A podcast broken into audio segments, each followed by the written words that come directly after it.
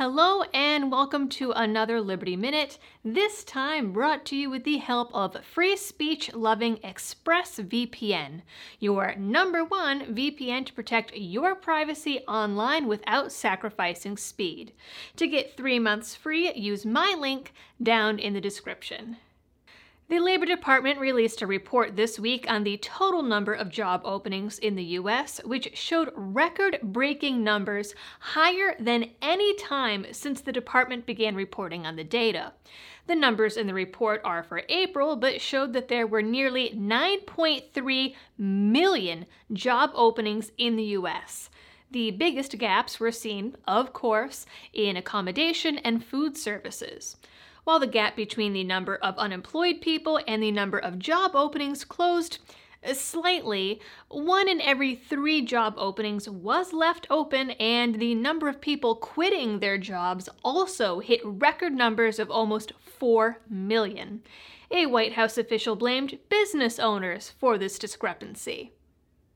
Kamala Harris came under internet fire on Tuesday after she appeared on NBC News and claimed that she and President Biden have both been to the border to monitor the crisis in person. Even NBC's Lester Holt pointed out that she has not, in fact, been to the border, to which she responded We've been to the border. We've been to the border. You haven't been to the border. I, and I haven't been to Europe. And I mean, I don't, I don't understand the point that you're making. Demonstrating her impeccable ability to laugh at questions she doesn't want to answer. Harris is supposed to be Biden's point person on the border crisis, while border crossings are at a record high. And she laughed and compared it to going to Europe? Frankly, I don't understand the point that she's making, except that she's a dodgy politician. She did, however, take her first trip abroad this week and chose Guatemala as her destination. There, she laid out various proposals for foreign aid and anti corruption initiatives, but also flat out told the people of Guatemala not to come to the U.S. or else they would be turned away which is basically the opposite of what she campaigned on and pretty much echoed what Donald Trump said during his presidency. The headlines are, of course, much kinder though, as this time it's the blue team saying it.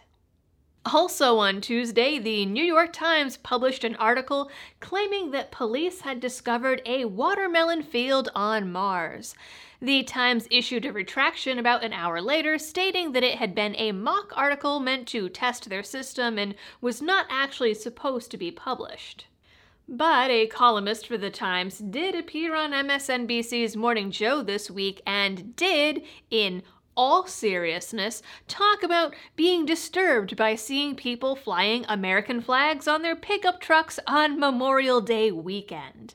She stated that it was proof that Trump voters define Americanness as whiteness and that America needs to separate itself from whiteness. She complained that, quote, a large percentage of the American population continues to believe that their rights as citizens are under threat by simple virtue of having to share the democracy with others. She was referring to Trump voters feeling that they were losing their rights because Biden was elected, and not Hillary voters thinking that they were losing their rights when Trump got elected. Those things are two totally different things, and according to her, only one of them is racist.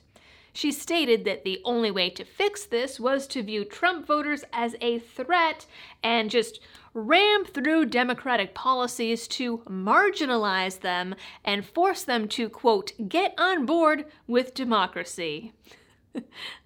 Lulls. Meanwhile, Biden released his $6 trillion budget proposal, which includes 200 million exclusively for improving outcomes in maternity care, as the US does have the highest maternal and infant mortality rate in the developed world, which many researchers attribute to the overuse of medical interventions, but that part is neither here nor there. The important part is that this part of the budget is supposed to be all about mothers, but chooses instead to call them birthing people. The purpose of the change from the word mother is, according to progressives, to foster feelings of inclusivity among non binary people and transgendered men. The US has been hit by yet another ransomware attack, though this time it targeted members of Congress. At least 60 members from both parties were hit by the attack and are completely unable to access their data. The Office of the Chief Administrative Officer, which handles IT for the House, said that there's no impact on overall House data.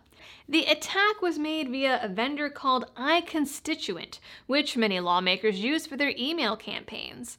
While it's not yet clear who exactly is behind the attack, the government is blaming Russia.